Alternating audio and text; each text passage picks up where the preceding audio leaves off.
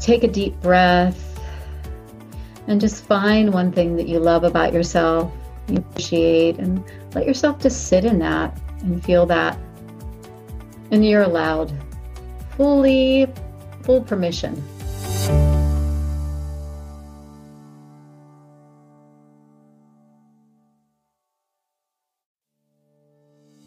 Hello, boys and girls, ladies and gentlemen.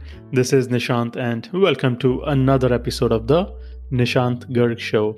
My mission is to help people get in touch with their emotions and feelings, connect to themselves, and being a source of healing. My job on this show is to sit with the world class experts to deconstruct the practices, routines, and habits to help you live a fulfilled and abundant life.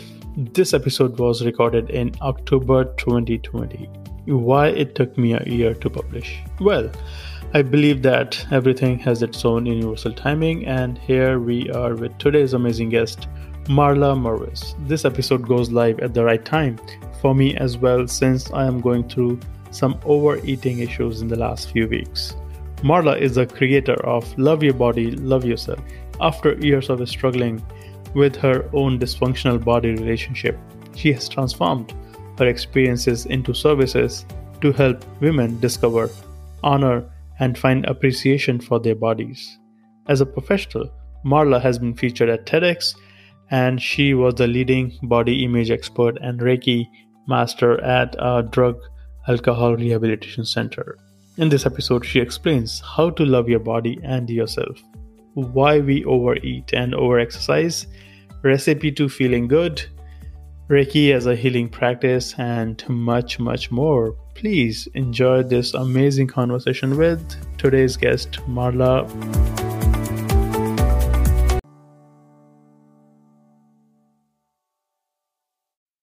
Marla, welcome to the show. Thank you for having me. It's so lovely to be here. yeah, it's been a long time.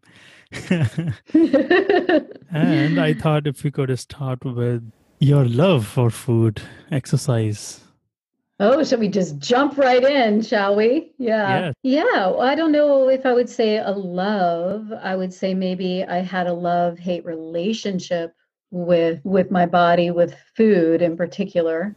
And my relationship with exercise was always loved moving my body, but I definitely there was at a time where I was definitely an over exerciser.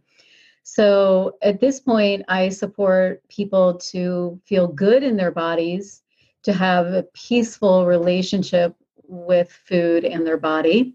And that inspiration, that passion of mine has come from my dysfunctional relationship with my body and food, having a lot of overeating, undereating, binging, purging, a lot of restriction, a lot of putting myself down, feeling really uncomfortable with every meal, thinking about dinner while meeting lunch, constantly micromanaging and really using food and my body as a way to disconnect myself from life and as a way as a coping tool really to not have to deal with what is actually mm-hmm. happening mm-hmm. and, and sometimes it's not even awful things that are happening sometimes it's expansion and growth and amazing and it's just the fear of actually fully showing up so a lot of focusing on my body and weight has been big part of my history and a big part of my journey.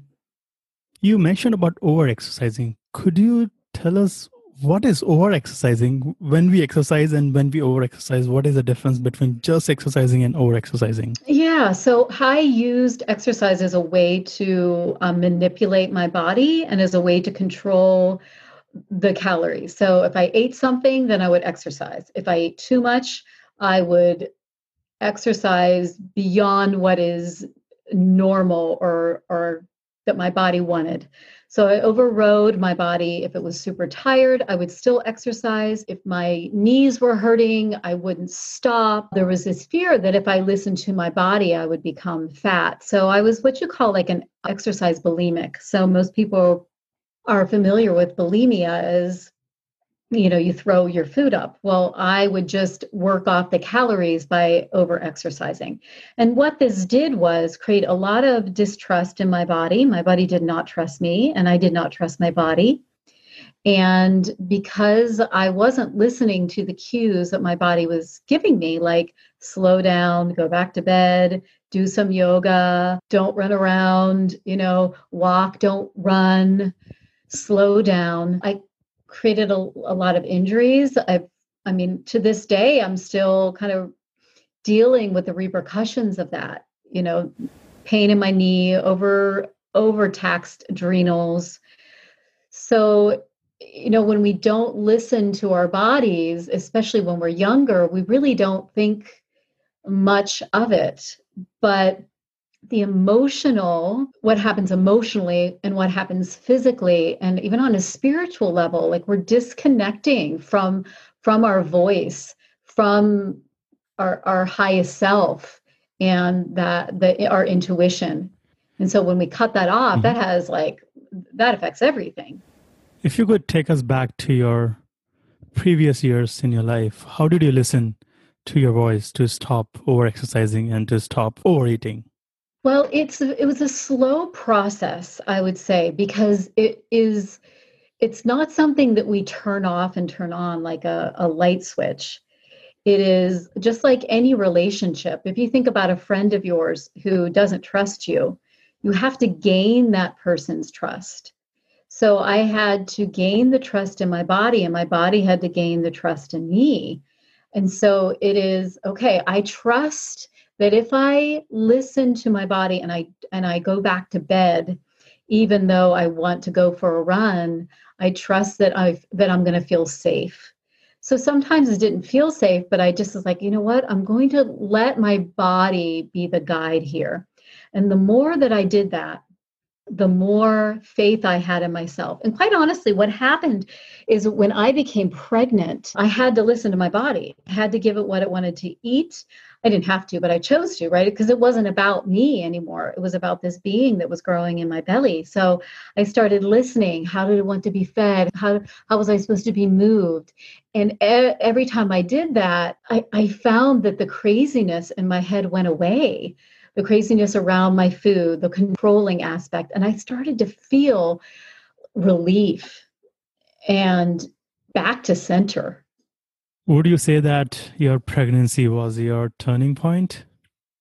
I would actually. And and it's interesting because so many women can be afraid to get pregnant because they're afraid of what's going to happen to their body and what's going to happen, you know, when after they have a child and all of that. And it was it was the biggest gift. I I've said that to my son. I'm like, you have, you know, he's he's almost eight now. I'm like, you, I love you so much, and you have helped me heal my myself. You know, so I would say that there was something in that, and I think I remember. I can remember when I surrendered. I'm like, I'm just done, right? I'm going to surrender, and I fully let myself surrender. But I was thinking, you know what, Marley, you're just pregnant once you go back once you have this you know this babe you're going to go back to your normal self and I just decided not to. I just decided to keep listening.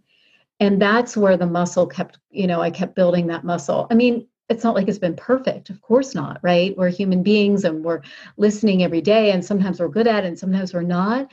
But there is a level that there there is a a deep dark place that I've never gone back to. Would you say that listening to our body is a skill? Can we cultivate that? Do I think it's a skill? Is that what you said? Yes. Yes. I definitely think it's a skill. And I think it is something that we are not taught. We're not taught that how to do that. Most people don't even know it. They don't even know that they're disconnected to their body. Everyone's living in their heads.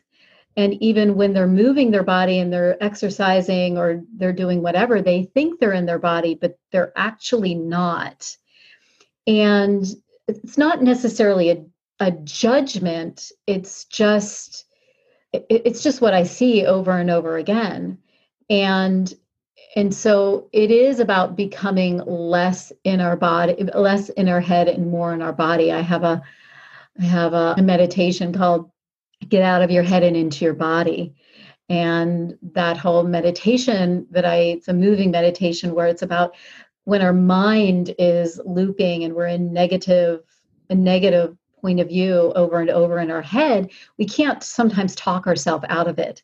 But mm. we can get into our body and we get into movement or we get into like, you know, jumping around or like, you know, changing the subject, you know, and letting our body be fueled by movement or getting really focused on something. We can get out of our head and actually create more space for more peace.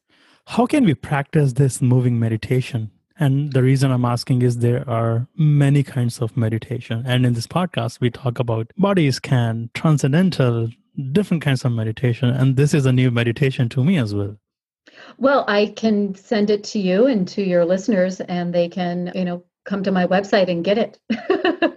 sure. be the easiest way to do it. but you know, not only this, not only what I'm talking about, I find that anything that can get us out of um, our bodies. So even sometimes I'll do is just put music on and just dance around, or sometimes people going for a walk, clearing their head, putting music on, like getting into their body, moving, stretching yoga. I love Osho's active meditations because those are very active and can help really do some clearing. So, I have a lot of tools in my toolbox when it comes to movement and meditation because I think that, you know, sometimes just going into stillness, although we all really need it, there are moments in time where there's just so much aggravation that we can't sit still with it. So, to be able to move though that move that out of our system and out of our minds through an act of meditation can be super helpful. Marla, what is your favorite music that you listen to? Oh my gosh, it all depends. This morning I went for a walk and I listened to Kundalini yoga music. Sometimes I listen to really like fun hip hop. I love singer songwriter, like women's music you know, it's all over the place. I have to listen to a lot of reggae because that's what my husband listens to. So, and how how would your eight year old son describe what do you do for a living? He would say, "I help people."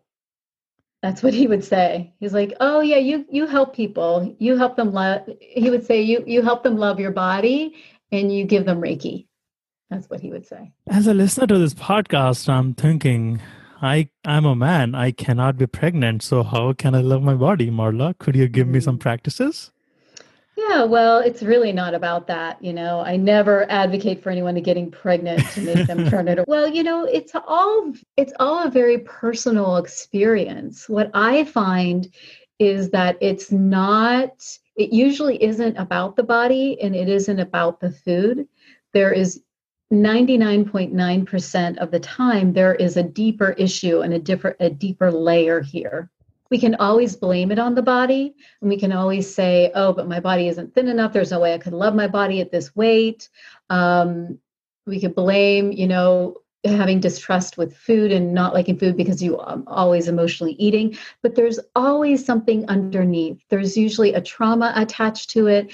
There's usually not feeling worthy. There, there's a story. So you know nishant you and i would have to sit down and you would have to go deep into some process for me.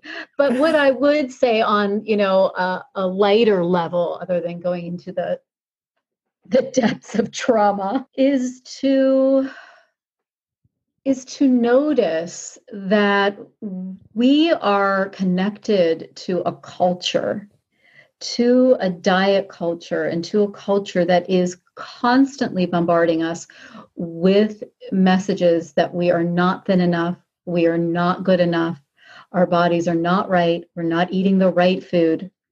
And we are so inundated with this, and it's so pervasive in our languaging, even with each other and all around us, that it can be challenging to see that there's another way to to look at ourselves and love ourselves. Like it's not it's not normal to say I love my body or I like my body. It is normal to say, "Oh, I like my body but my butt's big."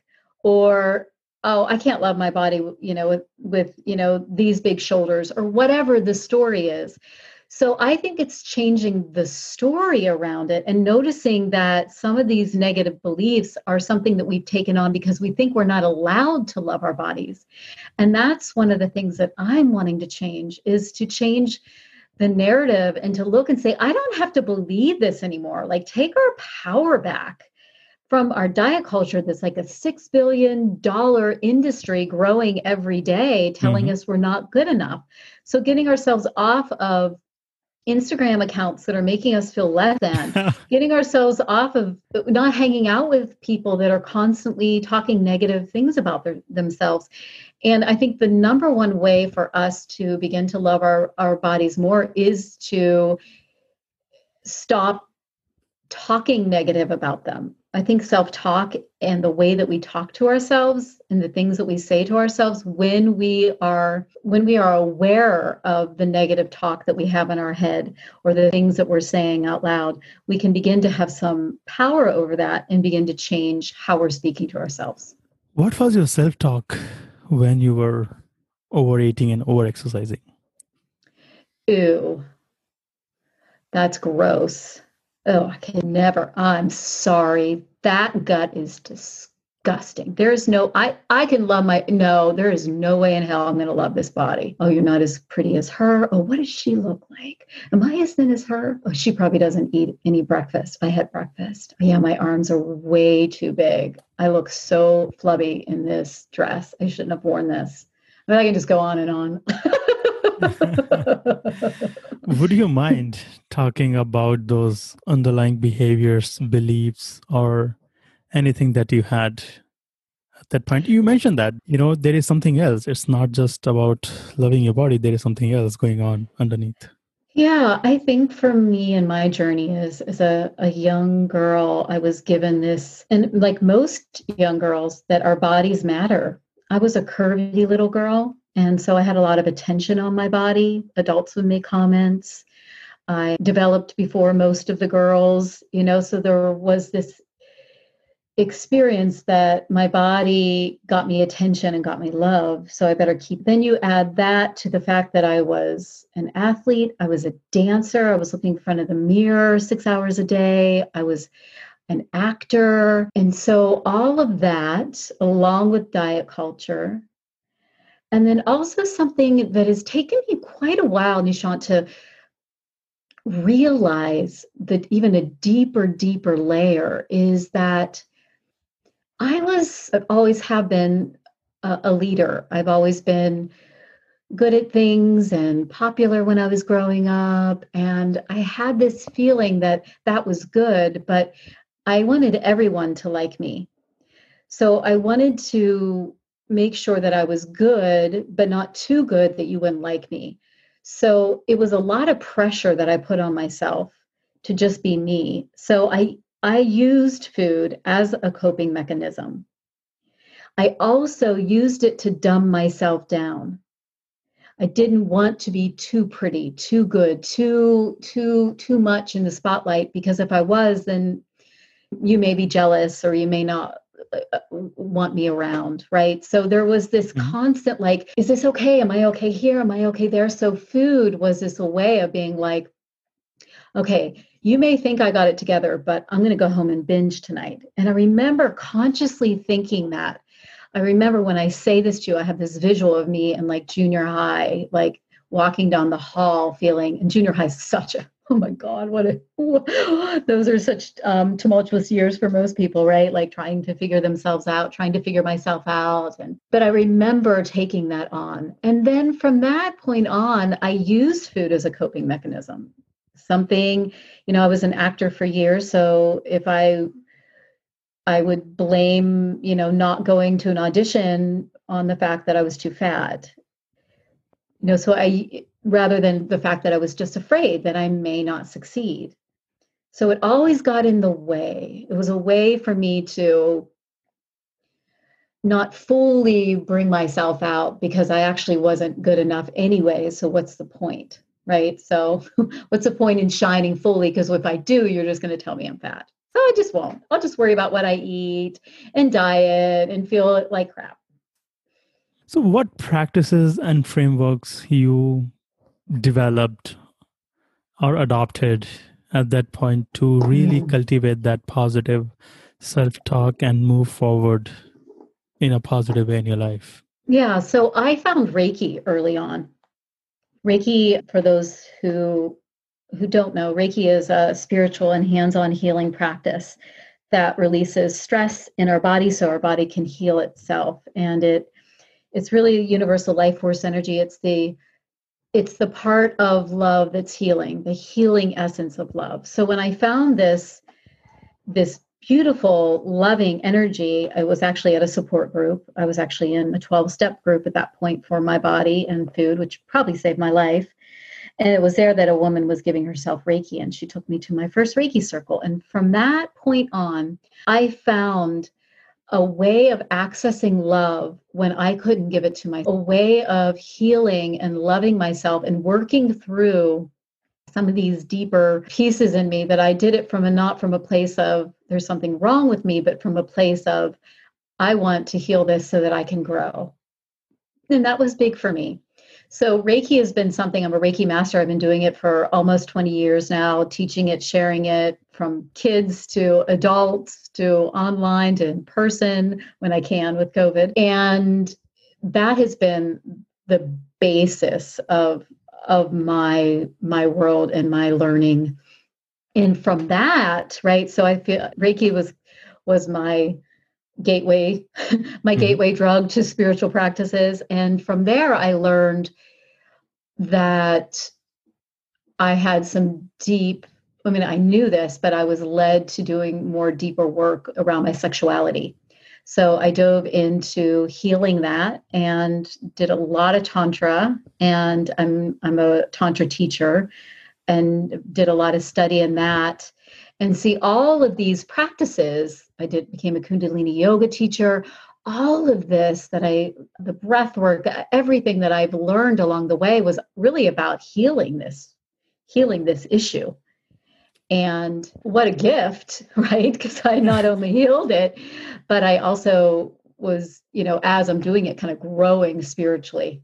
Marla what other things in your life you healed through all these practices well, you know, we go in for, you know, we say we're going in to heal and to love my body, but d- during that process, we find that we have, you know, a trigger, you know, or a friend triggers us. And that that trigger, that upset can make me feel emotional and then would lead me to emotionally eating. So it wasn't about healing the food, it was about healing whatever trigger I had in this relationship.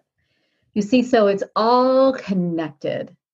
It's all like the universe, God's spirit's plan to to heal the the whole body. So I think about my relationship with my with my family that has healed, my relationship with myself you know, I'm still growing and healing. I'd love to have more patience. I'd love to be less reactive, you know. So, all of, I feel like there's so many tools out there that we can use to support us. And sometimes we can just jump from one to another to another. And I think that that can be helpful for a while, but we have to like find the one that works and like stay committed and show up for that practice. Looks like you found some secret recipe to feeling good. Could you reveal that secret to us? I think I am, right? I mean, I just feel like it's listening and showing up and, you know, staying connected to ourselves, finding finding ways that bring us continually back to ourselves. And less like i said the the diet culture is one way that takes us out. People pleasing thinking about myself right? The people pleaser the impatience like there there are so many ways. And i think also we have to realize you're saying a tool is that we don't have to do it on our own. Like spiritual practices or a connection to to spirit or to to others asking for support and help. I wouldn't be where i was if i didn't have mentors and coaches and people around me to support me. So it is having that outside reflection from a loving person that can really serve. And that's why I do what I do, because I like to be that loving reflection to people. If someone listening to this episode is really resonating with what you're saying, Marla, and uh, where can they start from? What is the first step to get started on this journey? To realize that you're worthy to do the work and to realize that it, it is a process and it is a journey. And I think because it is deep, it can feel so scary to dive into some of this, to look at it, to even point in the direction of, well, am I worthy to love myself? And I I know for me, my fear was is if I let go of the control, if I fully let go of control and turned my body and my food over to a higher source or to to that true voice inside of myself, that I would I would become fat and then I wouldn't be loved. So it can feel so big to lean into this and even to dive into this work. But if we slowly slowly lean in. We look at we look at ourselves from a place of love and we find someone who can guide us and help us. I'm intrigued to ask you that. Did your lack of self-worth towards your body and not loving yourself showed up in different areas of your life as well yeah, I mean, be, because it's, you know, you take your body with you. So you think about how that can show up in relationships. So I see a lot of women who pull back in relationships. I'll I'll get into a relationship once my body looks a certain way, right? So mm-hmm. there's like kind of a hiding, not wanting to date, not wanting to show up. But even within relationship, if women are in a relationship, they're married, they can pull back because they don't want their partner to see them or they or some women or the other side where they're overly sexual as a way to make themselves feel better about their bodies. So that can show up in you know relationship. Then we think about you know work and our service in the world. So i was mentioning to you how i wouldn't fully show up and i would sabotage myself by thinking or just feeling really bad about myself that I couldn't actually find my true passion mm-hmm. because I was just feeling so awful. So I wouldn't be able to see all that was possible for me because I was blocking that because my focus was so so small. It was just on my body. And then I think about the times where I was cranky and upset and irritable because I overate or, you know, not wanting to go to parties because of the food or going and overeating and feeling uncomfortable. So, really, this issue is so pervasive and it is, and I think it's something that most people can relate to on some level. But it's when it's when we have a behavior. So, say I would overeat at a party. Most people, normal people, have overeaten at a party, right? And they're like, oh gosh, I ate too much. That was really awful. Oh, I don't want to do that again. It was so good, but that was, oh, I feel so gross. They go to bed, they feel awful. They wake up in the morning, they're maybe not even hungry and they just kind of like, okay, I'm just going to give a little space to my body. Or some of them are like, oh, I digested that well. And they kind of go back in. But for someone like the way I was, it would be like, I'm disgusting. That's gross. I can't believe I did that to myself. Look what how out of control I am. So then the next day would be all about fixing what I did the night before and then hurting my body even more by fasting or over exercising. So you see, it infuses into everything. And then you see what that would do, right? So, what that next day was maybe a fun day with a friend. Well, not so much. Or hmm. maybe like some sort of, you know, work venture. Yeah, not so much, right? So it is, it just, it just, blah, just kind of moves through life. Do you see the similar issues with men as well? I think so. I think more and more men are willing to share, are willing to talk about it. I think it maybe it's it's been there and men haven't felt comfort, but I think I do think it's there. I, I think it's different. I mean, women have we our bodies have been gazed upon from the beginning of time, right? As you know, you don't see like many like naked men like pictures you know like old you know men lying on a couch being painted from like thousands of years ago. But you do see like women, right? So I think there is something different. Of course, we can't deny that there is something different.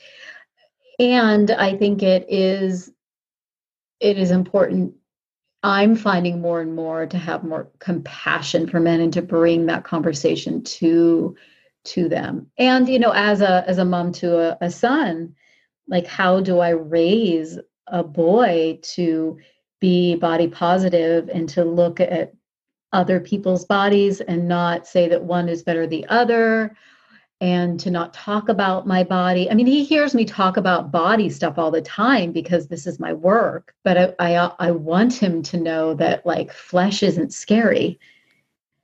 What's right? your conversation look like with your son or what do you tell your son? Well, it's not as much what I tell him, it's how I respond to maybe something that he would say, or even, you know, what I have heard mothers say is that they feel really uncomfortable and they don't let their kids touch their belly, or they, you know, they may say something like, I've heard this before, and it, it, it so saddens me that Could one of my clients was, mm-hmm. go ahead. Could you give us an example Yes. That your son would have asked you anything. My son has said things to me like, "Oh, I don't want to eat that food because I may be fat. I may get fat." And my response would be, "Well, it's not necessarily about you being fat. It's about the fact that you likely don't feel that good when you eat too much of that food." So if you have, you know, more flesh on you and you have more fat on you, that's not good or bad. It's just about the type of foods that we want to eat that make our, ourselves feel healthy or not healthy. And what's great about kids is they don't, they're like, oh, all right. you know, I mentioned something to him. He said something about someone being fat. I'm like, you know, being fat is not, it's not good or bad. It's like someone's tall, someone's short, someone's thin, someone has, someone's fat. Like it's it's all just their characteristics. And he's like, "Oh, okay." Why do you think we obsess our food and body? Why do we obsess about our food and body? Mm-hmm. Well, from what I shared before, that I'll share a little bit more about is that often the obsession is coming from a deeper place. So we may obsess about it because we may not be feeling good about ourselves. We may obsess about it because we may have had some weight on us, then we lose a little weight and we can't stop the obsession. It becomes an obsession. It becomes a way of getting more attention. It may be something, I mean, like I said, diet culture is so prevalent that so many people are so fixated on it and there's a fear of weight there's a fear of flesh so you know it all depends nishant it really all depends on what is happening with that person i find that sexual trauma can bring up an obsession because there can be a control element. We want to control our bodies. We want to control what we look like if we think that we can't control other aspects of our life and that could be from a sexual trauma or just uh, any sort of trauma or just the way that we've grown up if we felt out of control and not able to take care of ourselves in a certain way or you know the way others have responded to us. So there's there's so many deep rooted issues and so many ways and reasons that we do that. And so i always you know talk to people about getting to the deeper level. Like with emotional eating most people emotionally eat. Would you say you emotionally eat, Nishant? yes, sometimes. Right? Yeah. Is it that big of a deal? No. We emotionally eat when we go out to dinner for a celebration. We emotionally we're just like, I just need something to like calm me down. We do it to ground ourselves. We are constantly overeating, I'm uh, not overeating, emotionally eating. What happens is people don't like it when they all of a sudden gain weight. Then it becomes an issue, right? Mm. So they don't like the repercussions of it.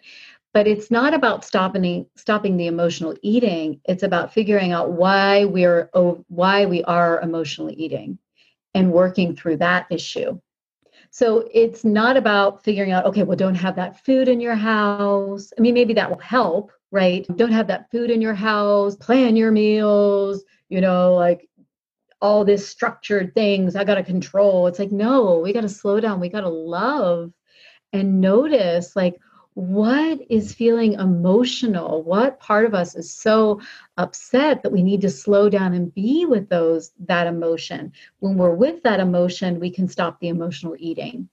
So it's the same thing with the obsession. What is causing us to obsess? I know i thought i was obsessed with food and then i thought back i'm like i was just bloody hungry I was hmm. thinking about food all the time and thought I was crazy, but I just wasn't feeding myself enough. And my body was like, feed me, feed me, feed me, feed me, feed me.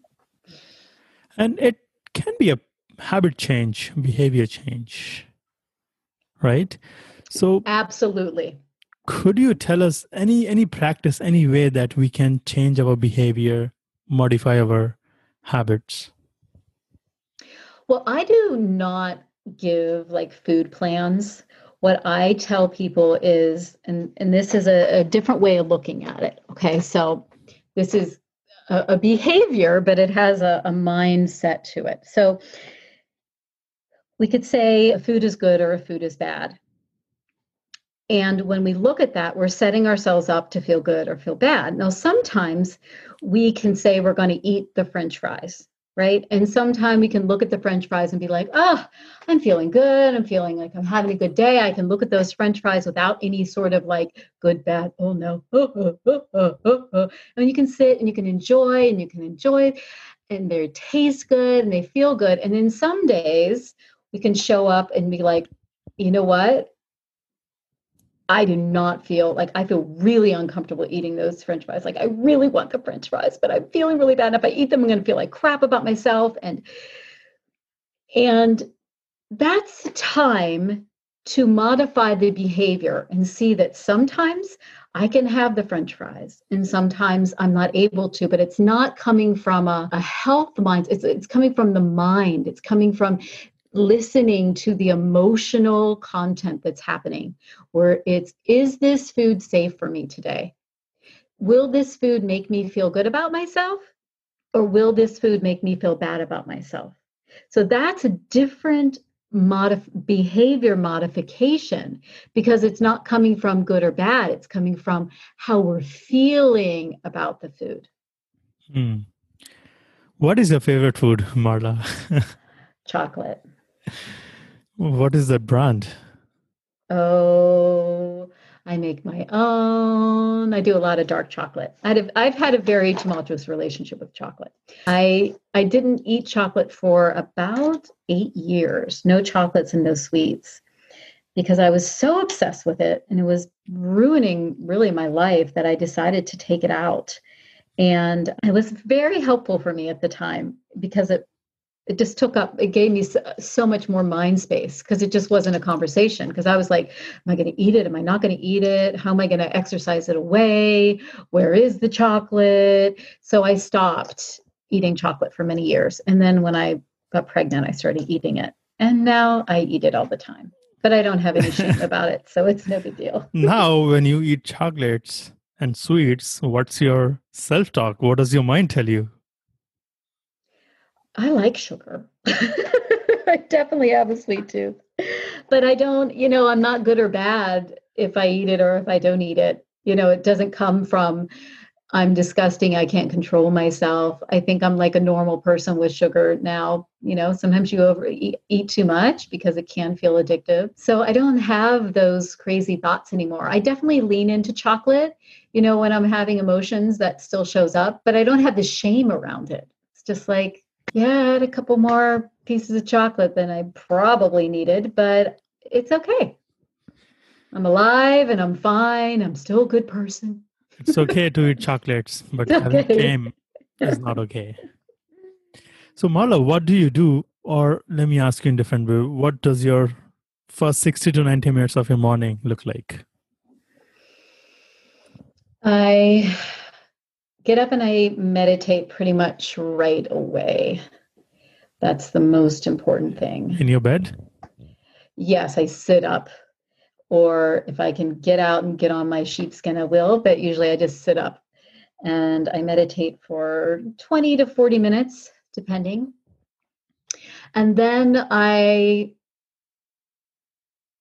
I have a very, because of my discipline with my exercise, I'm still very disciplined and I do have a movement practice that I do daily. And of course, I'm hanging with my my little guy and getting him ready for school and all that jazz. But yeah, my husband is an exerciser and a fitness man, and so we have we both have a strong movement practice. So the mornings always look gym. what are some of the exercises, movement exercises? I love to dance. So I'll do some dancing, and we have a trampoline. So my son wow. and I will jump on the trampoline, and that's really fun. I like to do things that make me feel like I'm having a good time because I used to push myself so much. I like it to be fun. So some days I do yoga. Some days I do, you know, like a HIIT Tabata type workout. Some days I do a little bit of everything and I love to walk and I like to to jog and be out in nature. So I like to do a little bit of everything. Would you consider just walking a movement exercise? Do I think walking is, is an exercise? Yes. Oh, yes, absolutely. It's one of my favorites. Well, Marla, and uh, I want to ask you where can our listeners find you online? You can find me at loveyourbodyloveyourself.com or Instagram at Love Your Body, Love Yourself Always. And then I'm on Facebook, very active there. I do have a private Facebook group for women called Peace with Food and Body Confidence. So if you're interested in joining that, I'd love to have you a part of the community. Love it. Any closing thought, any recommendation, anything that you want to share? Just take a deep breath and just find one thing that you love about yourself you appreciate and let yourself just sit in that and feel that. And you're allowed fully, full permission. Permission granted. well, last but not the least, Marla, thank you so much for being on the show. It was a fun, fun conversation with you. Yes, thank you so much. Thank you.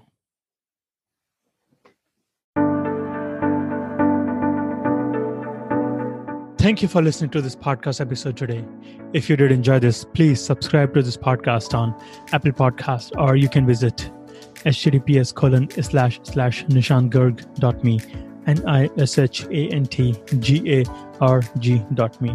You can also share this episode with your loved ones to help them live a fulfilled life. You are not alone in this journey. We all struggle in life there is no shame in talking about it. I go through my highs and lows. I get depressed, and these practices help me in living a resilient life. You can also do this. You've got this. Don't judge yourself. You are doing the best you can. And thank you so much again.